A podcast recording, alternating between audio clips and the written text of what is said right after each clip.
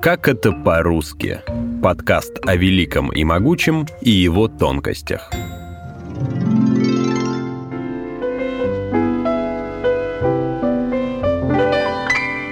В темно-синем лесу, где трепещут осины, Где с дубов колдунов облетает листва, На поляне траву зайцы в полночь косили — и при этом напевали странные слова. В «Бриллиантовой руке» Леонида Гайдая можно найти много отсылок на другие фильмы. Почти весь стамбульский видеоряд в самом начале – это пародия на фильм о Джеймсе Бонде «Из России с любовью», где большая часть событий происходит в Стамбуле. А образ рыжеволосой девушки был скопирован с героини Софи Лорен в фильме «Брак по-итальянски», Фраза же «черт побери» в качестве пароля – это отсылка к одному из детективных романов Агаты Кристи «Убийство на поле для гольфа». Черт побери! Черт побери! Черт побери! А. Черт побери! Авторское подражание встречается не только в фильмах. Этот прием часто используют и сами писатели. Привет, меня зовут Софья Огрина, и сегодня мы выясним, что такое литературные пародии и как часто к ним прибегали писатели. Жили-были себе дед да баба. Жили-были и породили Сержа. У Сержа уши длинные, и вместо головы репка. Вырос Серж большой-пребольшой, Потянул дед за уши, тянет-потянет, вытянуть в люди не может. Кликнул дед бабку. Сатиру на сказку про репку написал Антон Павлович Чехов. В этой версии купец тянет за кума, кум за тетку, тетка за бабку, бабка за детку, детка за репку, и вытягивают они репку в люди. И репка становится статским советником. С помощью антисказки Чехов обратил внимание на социальные проблемы своего времени.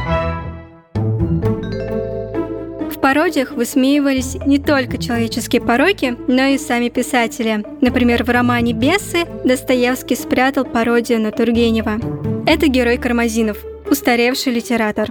Я уже прежде упоминал, что у него был слишком крикливый голос, несколько даже женственный. И притом с настоящим благородным дворянским присюсюкиванием. Так описывается Кармазинов в романе. Эта издевка не случайна. Писатели открыто враждовали после того, как Тургенев опубликовал свой роман «Дым». Пародировали друг друга и Куприн с Буниным. В 1900 году Бунин написал рассказ «Антоновские яблоки». В ответ писатель решил подколоть лучшего друга и написал ироничный рассказ «Пироги с груздями». В нем Куприн высмеял чрезмерную любовь Бунина к усадебной жизни. Сижу я у окна, задумчиво жую мочалку, и в дворянских глазах моих светится красивая печаль. Пародия была элементом состязания между Пушкиным и Жуковским. Царь с царицею простился, в путь дорогу снарядился, и царица у окна села ждать его одна. Сказка о мертвой царевне и о семи богатырях изначально была написана на спящую царевну Жуковского.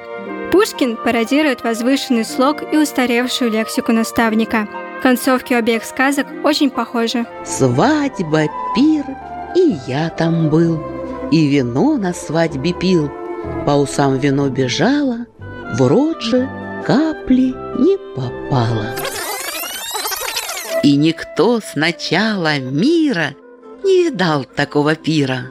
Я там был, мед, пиво пил, да усы лишь обмочил. Схожесть с лирикой Жуковского можно найти и в поэме Руслана Людмила. В ней Пушкин спародировал повесть Жуковского «12 спящих дев». Писатель высмеял фантастический гротеск и использовал такие архаизмы, как «удавлю», «свищу» и «чихнула».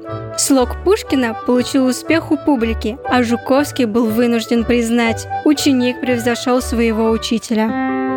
Кроме сказок, Пушкин высмеивал и устаревшие правила литературного языка, которые он сам же и изменил в будущем. О пушкинских пародиях рассказала филолог, доцент РУДН Татьяна Коренькова. Возьмем знаменитые повести Белкина. Мы сейчас не видим там пародийного характера, хотя вот этот самый пародийный характер был понятен современникам. Не зря же Пушкин с таким явным авторским удовольствием писал в одном из писем по поводу публикации этой книги.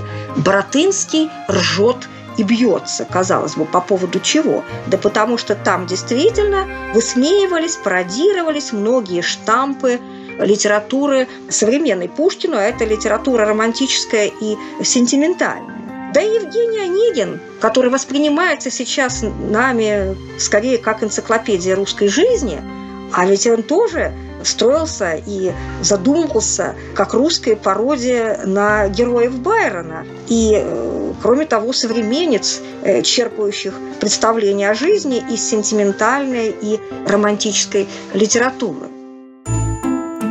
Впрочем, и самого Евгения Онегина много пародировали писатели разных эпох.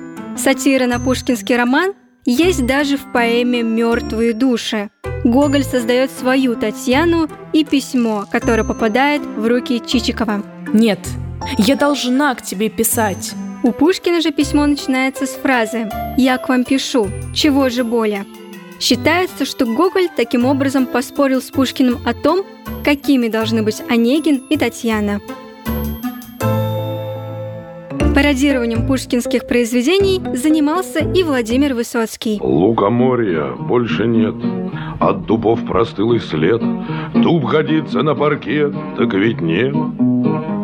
Выходили из избы здоровенные жлобы, Порубили все дубы на гробы. В песне «Лукоморья больше нет» Высоцкий превращает сказочный мир в реальный. Здесь дуб срубили на гробы, кот ученый продал золотую цепь, а русалка, оставшись на руках с ребенком, вышла замуж за злого колдуна. Некоторые из русских классиков пародировали и зарубежные произведения. Так сделал Тургенев в рассказе «Гамлет Щегровского уезда». Это история о неудачной жизни русского Гамлета, который рано осиротел, а все его наследство забрал дядя Колтун Бабур. Долго герой скитался по Европе в надежде обрести дом и семью, но вернулся обратно на родину, женился, а после поступил на службу в губернский город. Пародиями занимались и в советское время. В 1925 году вышел первый стихотворный сборник «Парнас дыбом». В последующие годы авторы меняли на свой лад не только Гомера, Маяковского и Есенина, но и писали свои вариации на популярные детские мультфильмы.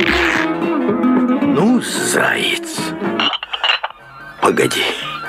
Стихотворение про зайца и волка писали поэты Белла Ахмадулина, Давид Самойлов, Андрей Вознесенский и Юлия Друнина. Каждый представлял героев частью своего творчества, описывая их как незнакомцев в кафе или говоря от лица зайца о бренности бытия. Тщедушный заяц был ничтожно мал в сравнении с волком, истинным гигантом. Зато превосходил его талантом, и волк прекрасно это понимал. Подумав, заяц вылил волку в торт остатки недопитого глинтвейна. Он сделал это столь интеллигентно, что волк подумал «Эк воспитан черт!» Противники заспорили всерьез. Столкнулись глыбы двух мировоззрений. Добро и зло, посредственность и гений, Дантес и Пушкин, Мускус и Навоз. Элементы пародирования можно найти и в советской сказке про Незнайку. Значит, ты утверждаешь, что ты Незнайка? Да. И еще, что я прилетел с планеты Земля. Все так говорят, милейший. Все слышали о стилягах 50-х, 60-х, но вряд ли кто сегодня в привычном нам образе Незнайки с его помните, широкополой голубой шляпой, вот такой типа сомбрера, оранжевой рубашкой, зеленым галстуком и ярко-желтыми брюками, узнает пародию на эпатажную моду золотой молодежи СССР тех лет. Помните э, песни «Оранжевый галстук» или «Вася Стиляга из Москвы» группы «Браво». Вот. И вообще детская трилогия «Приключения Незнайки и его друзей» Николая Носова не так проста. Каждая из частей трилогии – это пародия на вариант идеального общества. Город солнца, коммунизм, капитализм. В «Незнайке на Луне» были пародии и на Пиноккио, в сцене, где мальчики от чрезмерных развлечений превращались в животных. Более полной адаптацией зарубежной сказки стала советская история о Буратино. Ее написал Алексей Толстой. Писатель взял за основу сюжет Пиноккио. В истории о Буратино есть много авторских новшеств. Золотой ключик, девочка с голубыми волосами, Мальвина и злобный Карабас-Барабас. Получайте лучше ваших получать. Другая советская интерпретация «Старик Хатабыч» Лазаря Лагина основана на зарубежной повести «Медный кувшин». Но в отличие от оригинала, Джин освобождается не молодым английским архитектором, а пионером, мальчиком по имени Волька. Ха-ха-ха, Хаттабыч, Хаттабыч, веселый джин. Ха-ха-ха, Хаттабыч, Хаттабыч, давай дружить. Хаттабыч, Хаттабыч, куда исчез? Нам не хватает твоих чудес. Хаттабыч отличается от своего английского двойника тем, что вредит школьникам не намеренно. Во всем виновато долгое заточение в кувшине. В конце концов, Волька перевоспитывает Джина, и тот становится полноценным советским гражданином. Иногда пародии становились лучше оригинала.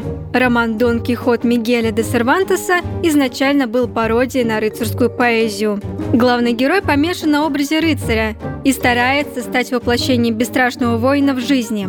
Но вместо бравого коня у персонажа была лишь старая кляча и семейные доспехи. А приключения Гулливера Свифта, Робинзона Круза Даниэля Дефо или «Утопия» Томаса Мора были написаны как пародия на сверхпопулярные в эпоху великих географических открытий записки путешественников о посещении ими экзотических уголков планеты типа Эльдорадо, царств праведников, волшебных Индий Запада и Востока. Мы же их э, пародичность без соответствующих комментариев не улавливаем. И что интересно, многие современники авторов тоже приняли эти произведения за документальные, за реальные записки реального Лемюэля Гулливера и Робинзона Круза.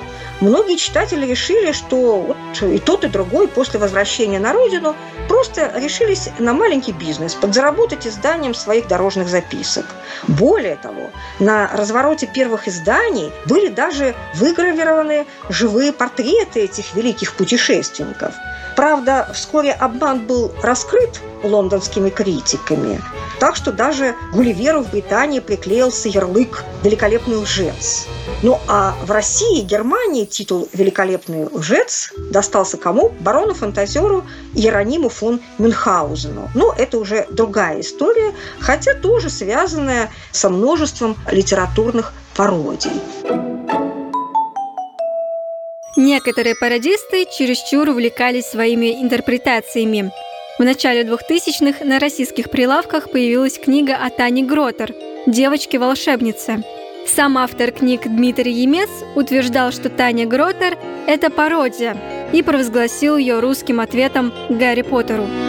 Впрочем, с этим не согласилась Джоан Роулинг. Она назвала произведение плагиатом и подала в суд, который постановил «Таня не пародия, а плагиат». К слову, и в самом Гарри Поттере можно найти пародии на другие произведения. Например, на «Войну и мир» Льва Толстого. Одного из русских героев Поттерианы зовут Антонин Долохов. Считается, что это аллюзия на Федора Долохова, офицера гвардии, который стал врагом Пьера Безухова. Если вы начинающий автор, не бойтесь пародировать, но оставайтесь преданным своей идее. Ведь, как говорил Гоголь, пишут не потому, чтобы тягаться с кем бы то ни было, а потому, что душа жаждет излиться ощущениями. Это был подкаст «Как это по-русски». Меня зовут Софья Огрина. Подписывайтесь на подкаст в приложениях Яндекс Музыка, Google Подкаст и Apple Подкаст. А также ищите нас в социальных сетях ВКонтакте или Телеграме. Пока!